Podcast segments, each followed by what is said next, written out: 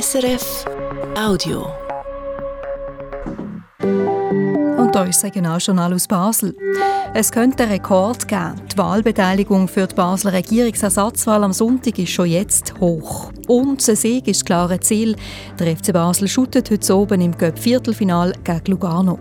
Heute hat es Haufen Wolken, die Sonne zeigt sich kaum und dazu gibt es 10 Grad am Nachmittag. Und am Mikrofon heute Morgen ist Nina Gigax. Guten Tag.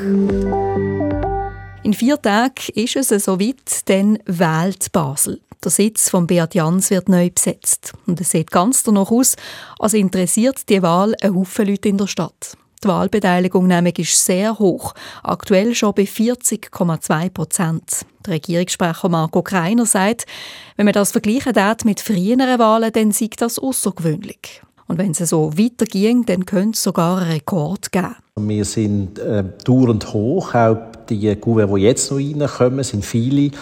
Also es könnte am Schluss eine Stimmbeteiligung zwischen 55 und 60 Prozent geben, das ist jetzt spekulativ natürlich. Es gab verschiedene Gründe für die Hochwahlbeteiligung, sagt Marco Greiner. Einerseits sei die Wahl spannend, andererseits täten auch die nationalen Abstimmungen zur Altersvorsorge, wo auch am Sonntag darüber entschieden wird, noch mobilisieren. Und schließlich denke ich, spielen auch noch die Fasnachtsferien rein. Da ist ja so, dass viele in Ferien sind, gerade zum Zeitpunkt, wo die Unterlagen verschickt worden sind. Viele werden dort schon ihre Zettel eingeworfen haben. Und wir rechnen jetzt damit, dass viele Leute jetzt auch zurückkommen aus der Ferien und das jetzt auch nachholen, sodass wir auch in dieser Woche nochmal eine hohe Beteiligung haben. Wer jetzt noch nicht gewählt hat, muss sein Gouverne persönlich abgeben. Mit der Post schlägt es ab heute nämlich nicht mehr. Der FC Basel der ist heute oben im Einsatz im Schweizer Cup. Im Viertelfinal shootet Basel daheim gegen Lugano. Das Spiel ist wichtig für den FCB, sagt der Trainer Fabio Celestini. Der Cup will der FCB nämlich unbedingt gewinnen. Das ist eigentlich der einfachste Weg, in der nächsten Saison europäisch zu shooten. Wir wollen gewinnen diese, diese, diese Pokal. Und nachher kommt Europa. Wer den Cup gewinnt, bekommt Chancen auf die Gruppenphase vom europäischen Wettbewerb. Der erste Schritt dazu ist also heute oben jetzt einmal das Viertelfinalspiel gegen Lugano.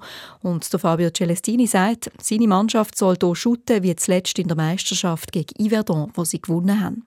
Wir müssen machen das Gleiche mit der gleichen Stellung, mit der gleichen Wille, mit dem gleichen Druck. Der Fabio Celestini ist überzeugt, ein Sieg im Göpp Viertelfinal heute oben, das wird den Basler dann auch in der Meisterschaft der nötige Schwung geben. Wenn es läuft gut, beginnt zu zu, zu gut sein, aber wir müssen gewinnen. Abpfiff im Göpp Viertelfinal zwischen dem FCW und Lugano ist heute oben am halber neun im Joggeli. Und wir sind bei den weiteren Meldungen von heute Morgen. Der Peter Eichenberger ist tot. Der langjährige Direktor vom Clara Spital zu Basel ist mit 57 Jahren an einer unheilbaren Krankheit gestorben. So steht es heute in verschiedenen Todesanzeigen in den regionalen Zeitungen. Der Peter Eichenberger war 18 Jahre lang Direktor vom Clara Spital.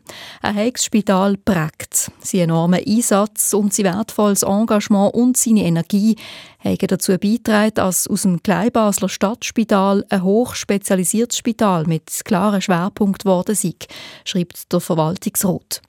Der Peter Eichenberger ist auch als Präsident vom Bepis im Jazz in der Kulturszene zu Basel bekannt und hat für die CVP im Grossrot politisiert. Die Basel bei der Polizei hat mehrere Jugendliche und junge Erwachsene festgenommen wegen Diebstahl. Gegen die fünf jungen Leute hat sie jetzt Verfahren eröffnet. Sie sollen in den letzten beiden Tagen zu Waldenburg und Zwänslingen gestohlen haben aus Einfamilienhäusern und Autos. Und Binnigen muss schon bald über die sogenannte Baumschutzinitiative entscheiden. Die Initiative sei zustande gekommen, schreiben die Verantwortlichen. Die Initiative verlangt, dass Bäume auf öffentlichem Gemeindeboden als geschützt gelten und nur dürfen gefällt werden, wenn es nicht anders geht. Gefällte Bäume müssten außerdem ersetzt werden. Hinter der Binniger Baumschutzinitiative stehen Grüne, die SP und die EVP. Sie sagen, es hätten sich schon weitere Baselbieter Gemeinden und auch Gemeinden aus Graubünden für die Initiative interessiert. Das Mittwochswetter mit SRF Meteo ist eher grau. Am Morgen hat es Haufen Wolken, am Nachmittag lockern die ein bisschen auf, aber es längt nicht für Haufen Sonne. Und dazu gibt es heute Nachmittag um die 10 Grad bei uns in der Region. Das war ein Podcast von SRF.